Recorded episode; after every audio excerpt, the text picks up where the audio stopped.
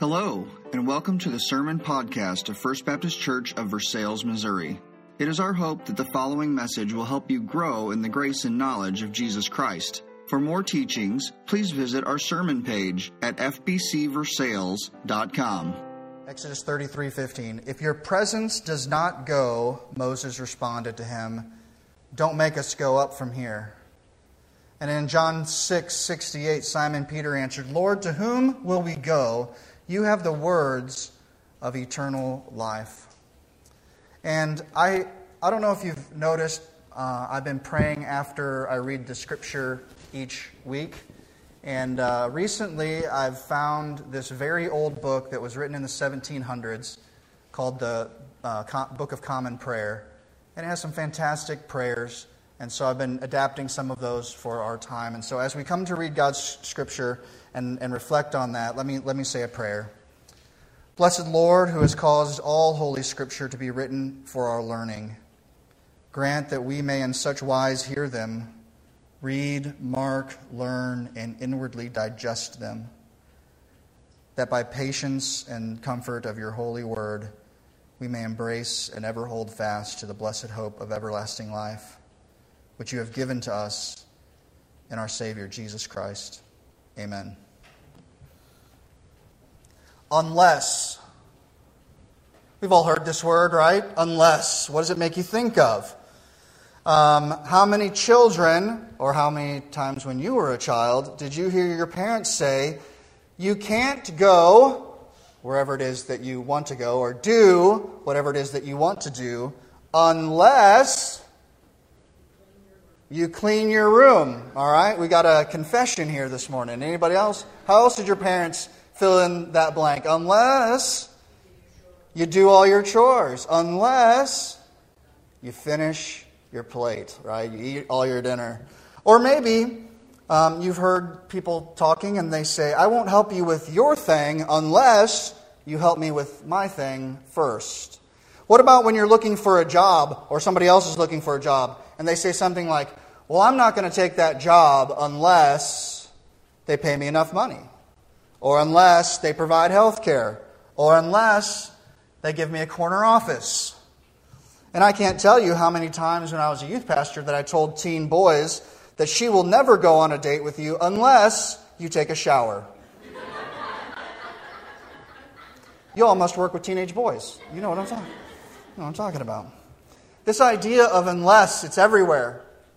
And it influences our behavior more than we think. One of my friends in college would tell me about some of the crazy things that he was thinking about doing. And I would often say to him, I wouldn't do that unless you want to get hurt, unless you want to get in trouble, unless you want to get stuck under there, unless you want a broken leg, and unless you want to get slapped. I've been to industrial buildings and construction sites, and there's signs as you enter those places, and they read, Do not enter unless you're wearing a hard hat. Or maybe you've noticed signs when you're riding on the back roads, people have hung on their fences and, and gate posts, no trespassing, unless you want to get shot. I've heard people say, Well, I'll, I'll go to that event or I'll come over to your house unless, and what they really mean whenever they say unless is unless something else better comes up that I want to do rather than hang out with you, right? Or since we're in Missouri, I won't believe you unless you show me, right? This concept of unless, it's a powerful concept. It starts actions, it stops actions, it causes us to think more clearly about what it is that we're getting ready to do. Unless gives us purpose. As I reflected back on the year, I was reminded about the challenge that God gave us a year ago. This very Sunday, one year ago. I preached a sermon titled Focus on the Mission, in which I called all of us to make sure that we were not distracted, but instead to make sure that we were focused on doing the things that God wanted us to do. And when I was preaching that sermon, I had no idea how distracting 2020 would actually become. COVID 19, stock market plunge, stock market record highs, two week quarantines, face masks, shutdowns, elections, toilet paper shortages, canceling events, sickness, death. And that's just scratching the surface. I was reminded of something that Paul wrote to Timothy in 2 Timothy chapter 2 verse 9. He said, "I'm bound in chains, but the gospel the gospel's not bound." And I was thinking, you know, Paul said that because he was enduring being imprisoned. And he said he could endure anything. He could endure anything because he knew that the gospel was free, that it was working, and it was changing people's lives, even though he was stuck and trapped in prison. And I wanted that to be where my heart was this last year. God challenged me. I think He challenged us as a church at the end of last year to put the Great Commission first in our lives and to put the Great Commission first in our church. And while I'm, I'm sure that as many of you feel, I know I didn't do as much as I hoped to, but I did begin to invest my time in some men and discipling them because that's what the Great Commission calls us to do make disciples.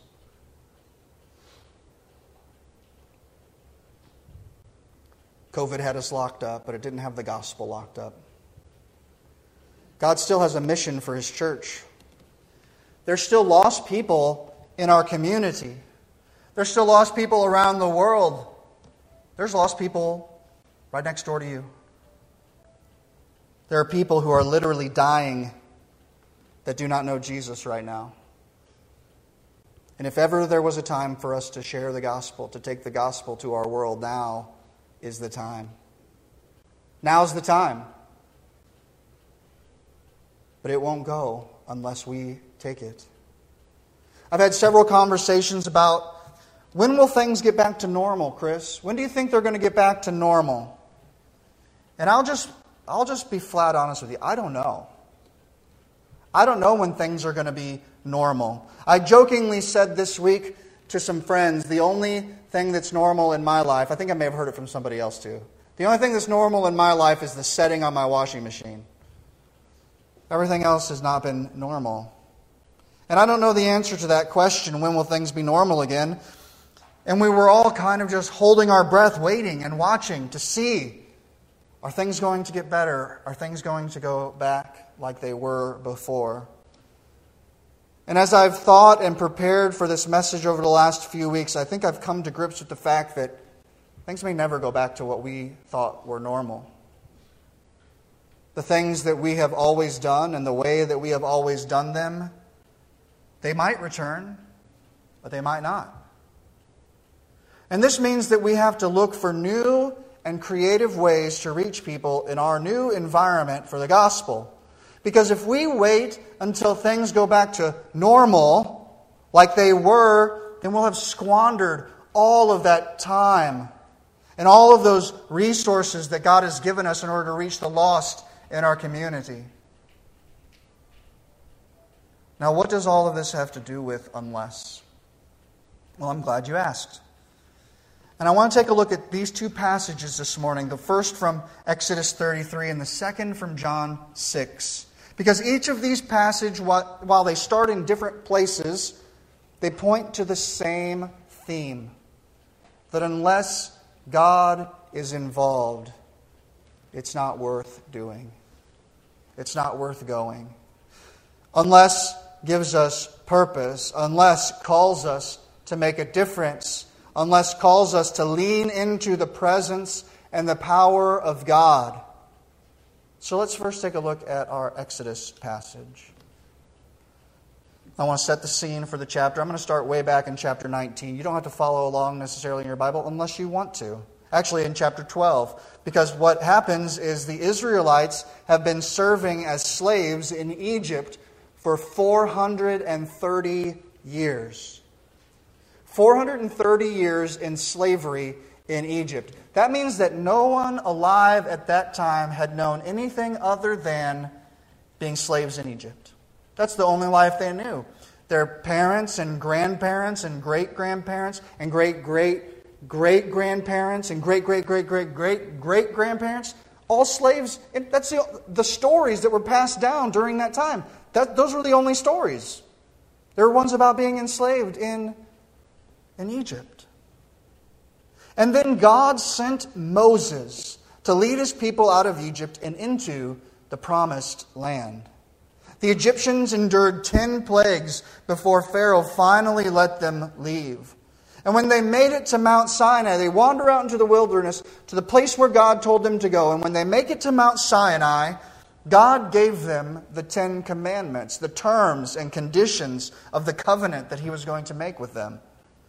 He said now in chapter 19, verses 5 and 6 If you will carefully listen to me and keep my covenant, you will be my own possession out of all the peoples, and you will be my kingdom of priests and my holy nation. And then in chapter 20, he gives them the Ten Commandments. And then from 20 to 31, chapter 31, he gives them additional laws to obey about how to make sacrifices and how to live and, and how they're supposed to behave themselves when they get into the Holy Land. And it says in chapter 31, verse 18, that God wrote them on tablets with his own finger. And while Moses was up on top of the mountain, on top of Mount Sinai, receiving the commands of God, the people stayed down below. God had told them, Don't let them touch the mountain, they'll die. And then Moses goes up the mountain, and these clouds and lightning and, and all this noise was on top of the mountain. And after a certain period of time, the people said, Something's happened to Moses. We don't know. He's been up there for a really long time, and it looks really bad up there. So, Aaron, Aaron, you're, you're related to Moses. Make us a god so that we can worship him. And so they brought all of their gold to Aaron, and Aaron made them a god, a golden calf.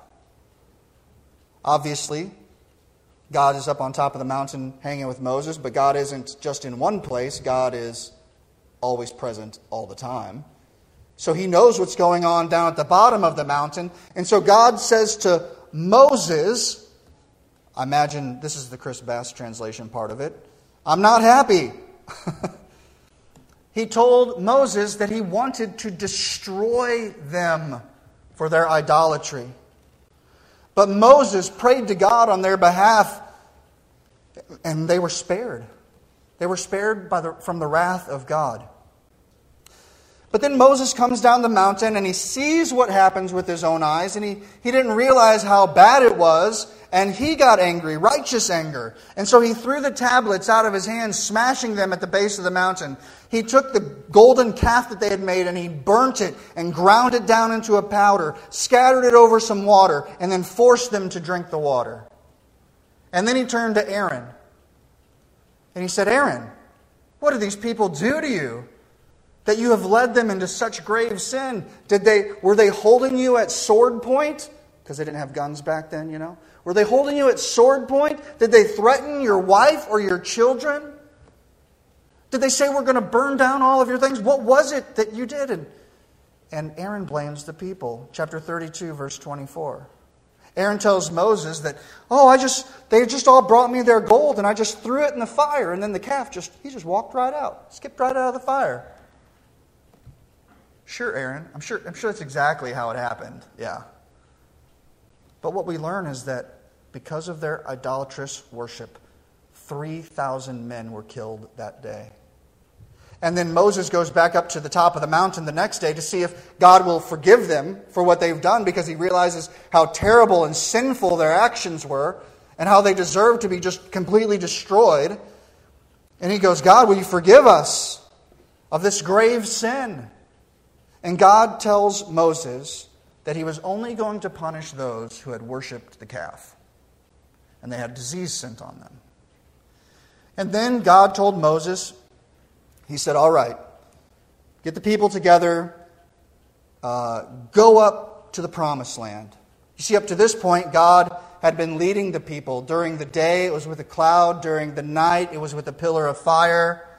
And He would go with them and he would lead them. He was in their presence. But in chapter 33, verse 2, God tells Moses that he will no longer go with them. He says, I'm no longer going to go with you. Instead, he's going to send some unnamed angel along. He says, I'll send, I'll send an angel with you, you know. Because here's what it says in verse 5, chapter 33, verse 5. Tell the Israelites, you're a stiff necked people. If I went up with you, even for a single moment, I would destroy you. He forgave them. He was going to let them have the promised land. He was going to send an angel with them.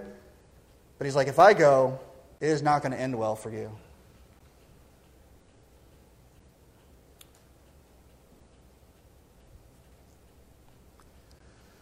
Well,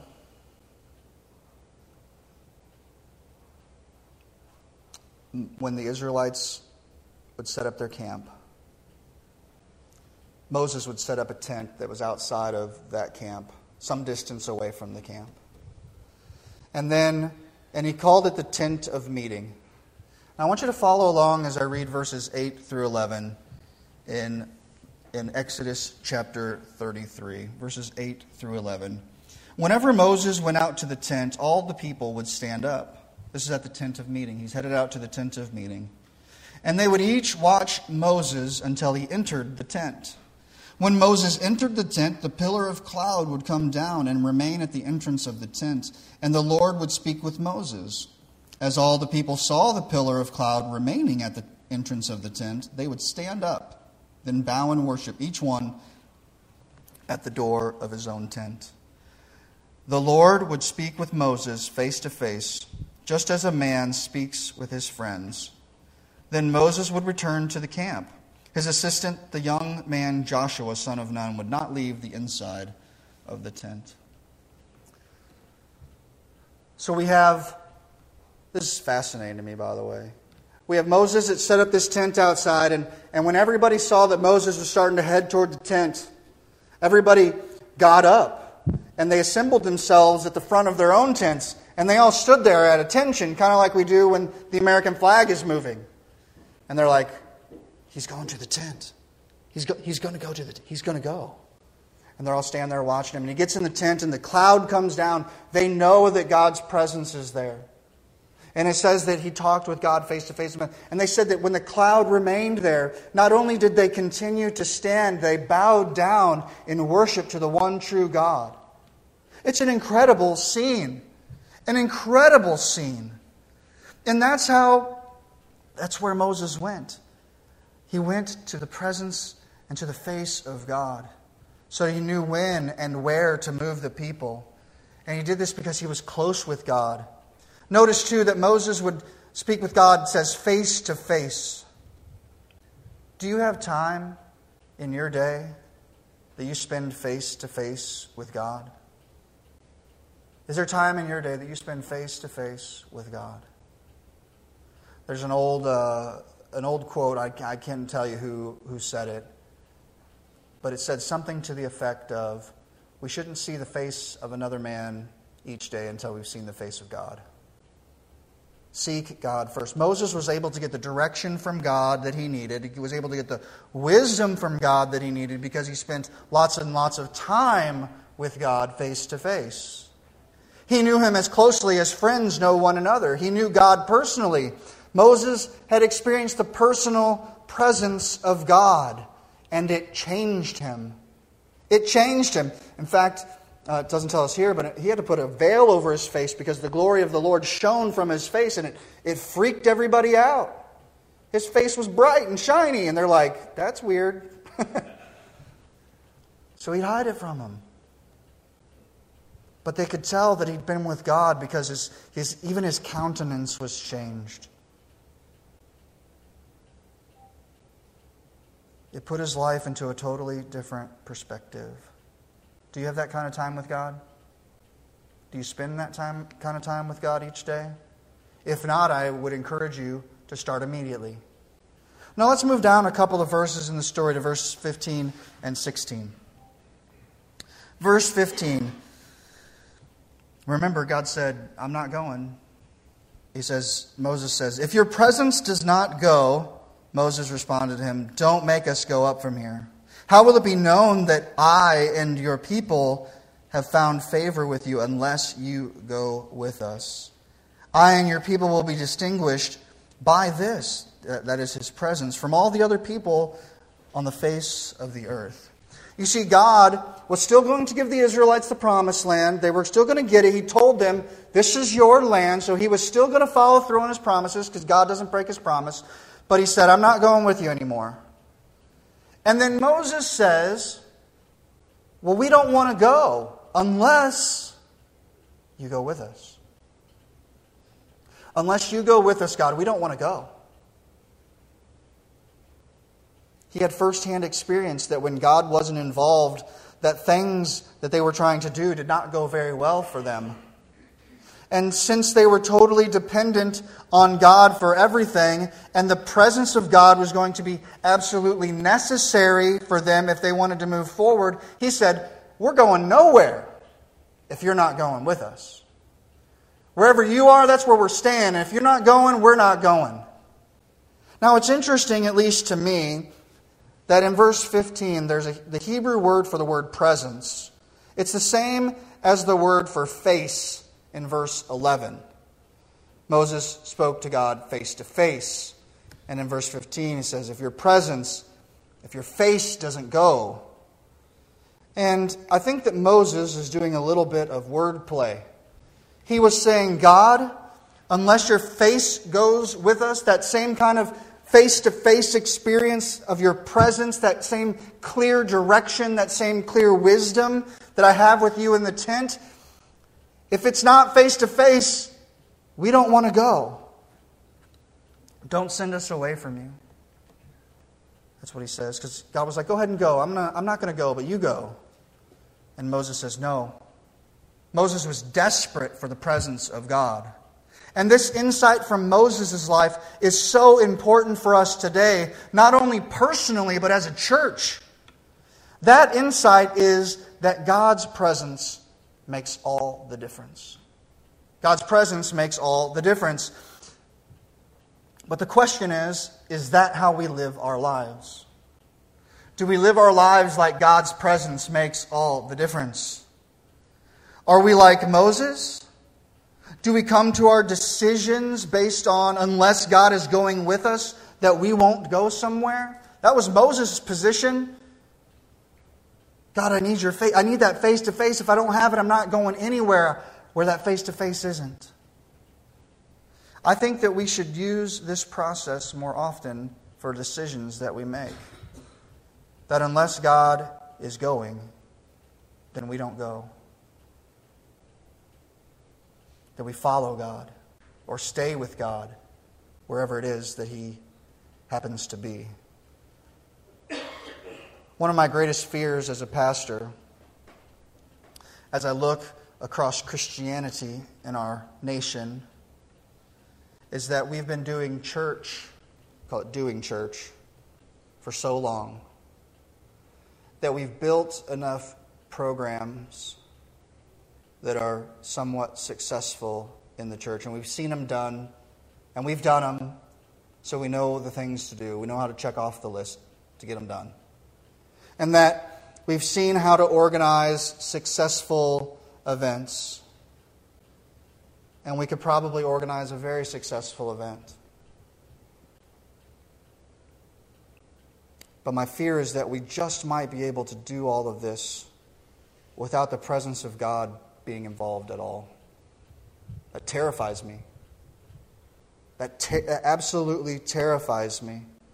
But I think that there are some churches out there that are doing just that. They have people who are just talented enough. They have people who are just smart enough. They have people who are just connected enough and they know the right steps and they know how to organize and they know how to plan just enough to make something look successful, but God's presence has left them years ago. And they're just carrying on doing the same things that worked five years ago when God was actually there working in them. That's my greatest fear as a pastor.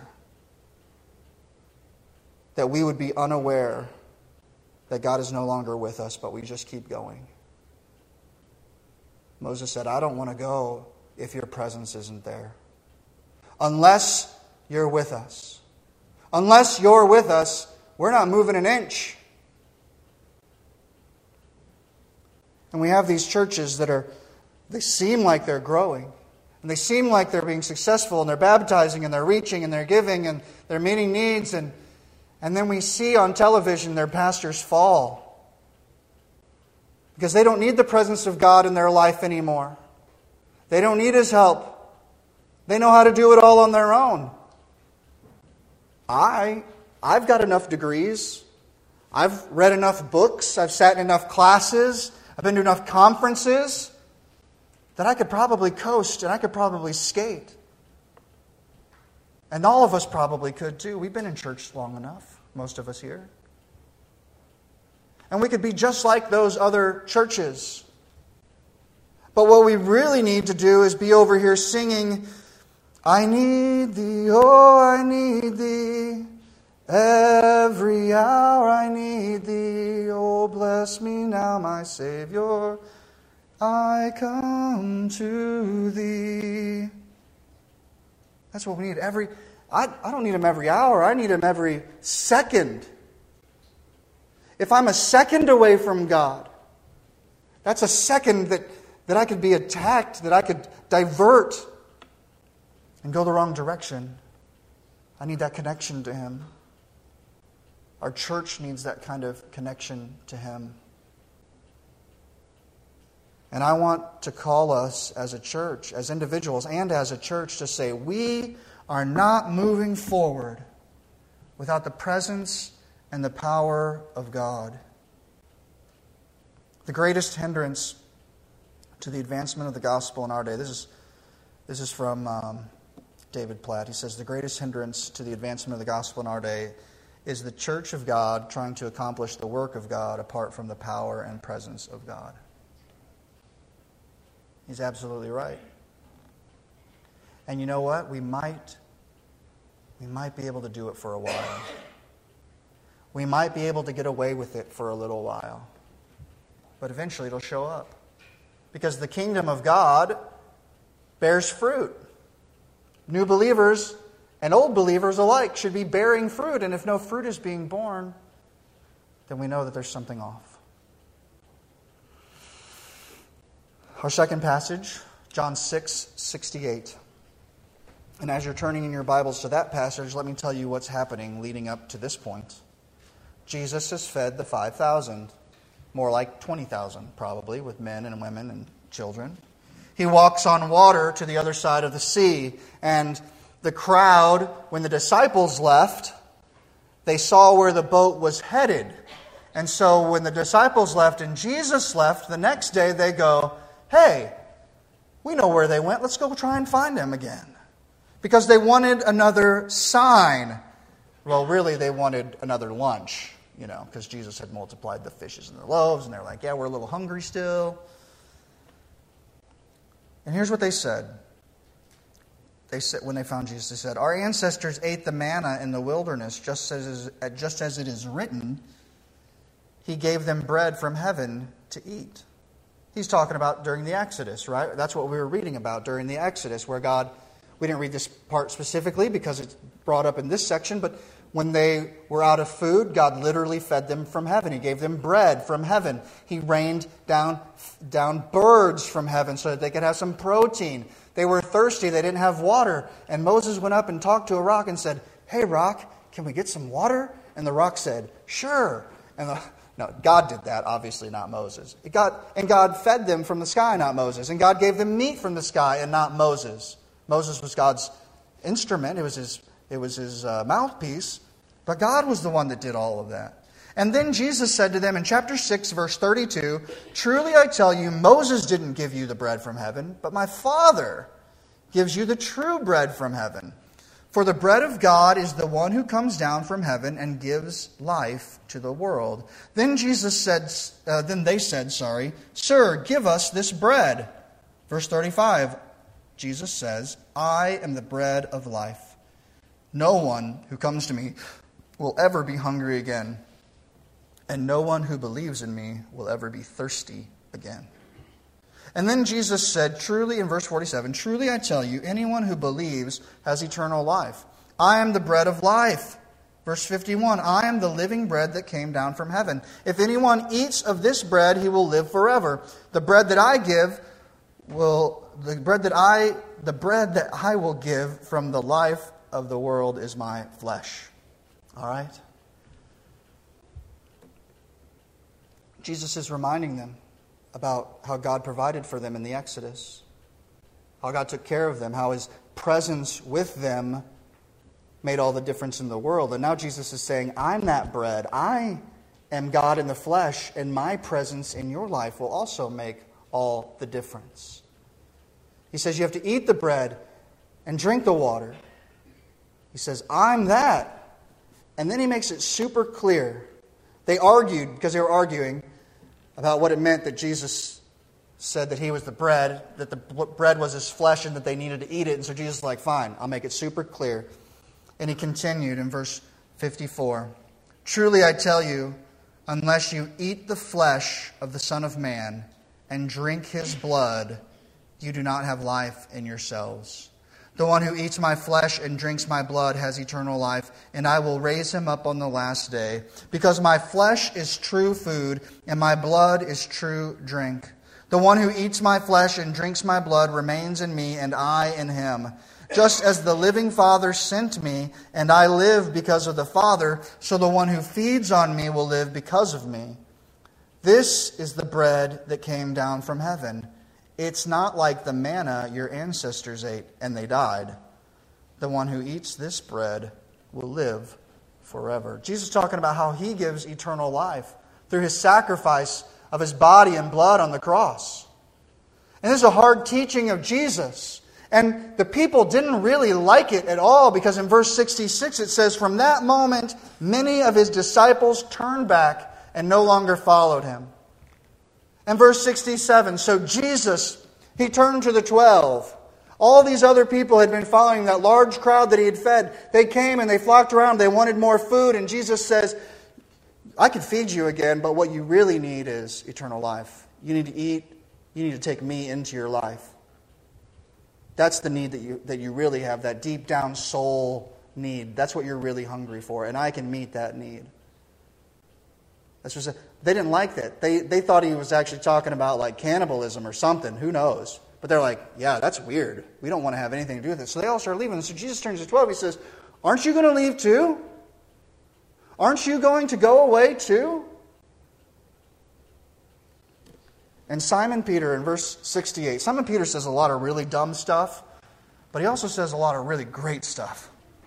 And here's one where he gets it really, is really good.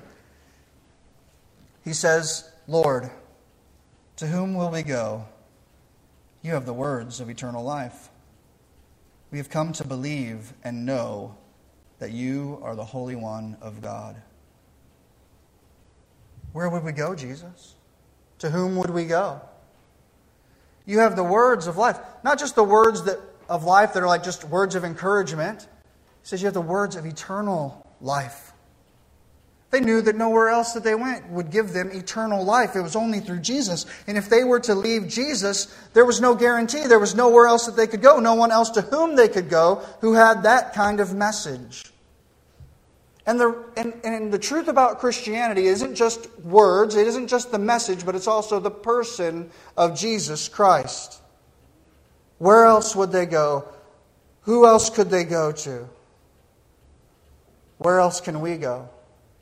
Who else can we go to? You know, there's a lot of people in our world who are trying to go to a lot of different places, and they're trying to go to a lot of different teachings of different people in order to find the answer to the question about eternal life. And the problem that they have is, and they don't even realize that they have a problem, is that Jesus is the only one that has the answer to eternal life. It's only found in Jesus Christ. And they're looking everywhere, high and low, far and wide. Some even making up their own things. And they're missing it. Where can we go, Lord? You have the words of eternal life. Peter's saying that unless they stay with Christ, they will be lost. They won't know where to go. They won't know what to do. They won't have direction. They won't have purpose. They won't have anything. They won't make a difference. But even more importantly, they won't have eternal life. Where would we go? You have the words, not just the words to guide, but the words of eternal life that give purpose and meaning to us. Isn't that what Moses was saying?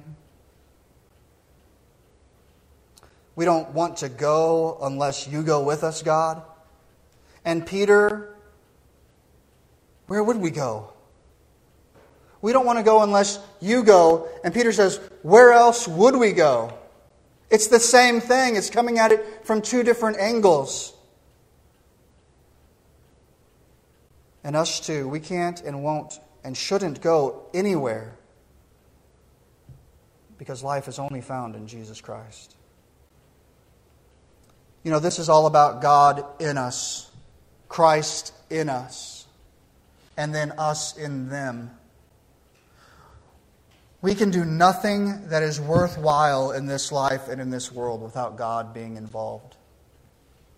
Every, I read through church history, and every single revival that has taken place has begun when people began to seek the face of God, when they took His presence in their life seriously. And that's why we spend, that's why prayer is so important. That's why we spend most of our time on Wednesday nights praying together. Because when we come together in prayer, we're saying, God, lead us. God, guide us. God, we're not creative enough. We don't have enough connections in this world. We don't have enough cleverness. The only way that we're going to accomplish anything is by the power and by the presence of your Holy Spirit in our life. And so we pray. We gather together as a group of saints and we pray those kinds of prayers because it puts our hearts where they need to be. And it humbles us and reminds us who's really at work. And it gives us a chance to call out to God for help. Now, I'm not big on the saints that are out there in some other denominations, but I did read a prayer from a guy named St. Patrick, and I think it's appropriate here. Christ with me, Christ before me, Christ behind me. Christ in me, Christ beneath me, Christ above me, Christ on my right, Christ on my left, Christ when I lie down, Christ when I sit down, Christ in the heart of every man who thinks of me, Christ in the mouth of every man who speaks of me, Christ in the eye that sees me, Christ in the ear that hears me, Christ in me. He's our everything, isn't He? Is that how you see it in your life? Is Christ your everything? Are you completely and totally, unconditionally giving everything to Christ? That apart from His presence in your life, you won't move. You don't want to leave His presence because where else could you go to have eternal life? And you know that if you did try it on your own, you would be utterly failing. Are you to that point yet in your life? Are you living in total dependence on God? My, my prayer this morning for this coming year is that we would be people who are desperate for God desperate for his presence in everything. And that we would realize, like Moses, to try and even take one step forward from the, apart from the power and presence of God would be a total and utter disaster. I pray, my prayer is that God would raise up men and women, boys and girls in our church who would be desperate for the presence of God in their life. That they wouldn't try and produce some kind of false Christian persona on their own power, but that they would be humbly consumed seeking God's presence, consumed by His words of life. That God would truly be our everything, and that we would not even attempt anything, especially those things of eternal significance, without the power and presence of God. I believe that God wants to do a work of revival. I believe that He wants to do a work of redemption in this coming year. There are so many people who are lost. There's so many people who are hurting in our community, our friends, our neighbors, our coworkers, our acquaintances. They need the message of hope that are found only in the eternal, life giving words of Jesus Christ. They need to realize that the reason that their lives feel so empty is because they are living apart from the presence of God. And no matter what they do to try and fill that void, nothing will work. We need to let them know that their sins can be forgiven and their slate be wiped clean and their life be made new. The mission of our church is the same. It remains the same day after day, week after week, month after month, and year after year. Make disciples. Make disciples. We do that by sharing the gospel. People hear and they believe, and then we teach them to obey. Make disciples. That's our same mission. And God is still leading us to follow Him where He's working. So let's not turn back. God's working and He's going to be working in this coming year. And He's going to be leading us and moving us. And we got to make sure that we go with Him wherever He leads. Wherever He leads. And if He stops, we need to stop. If He's not going down a path, we need to not go down that path either. Even if it's a re- I got I got a notebook. It's filled with really, really good ideas. Really good ones. And they'd bring a crowd. And people would get saved. And we'd think, oh, that was awesome. But they're my ideas. And we could probably pull them off without God. And if God isn't leading us to do them, I don't want to do them. But if God is putting on my heart, if God is putting on your heart a ministry or a mission opportunity for us to do as a, as a body of Christ, Let's get together and get involved and engaged. Let's go where God is leading us to go because where else should we go? Where else can we go? Nowhere else. We need to stay with God. When we're with God, we have purpose. When we're with God, we can make a difference. Unless unless we ignore him. Don't ignore him today. Thank you for listening to the sermon podcast of First Baptist Church of Versailles. We would love it if you joined us in person. Our services are Sunday at 10:45 a.m. and Wednesday evening at 6 p.m. We are located at 211 East Jasper Street in Versailles, Missouri. For more sermon recordings, visit our sermon page at fbcversailles.com.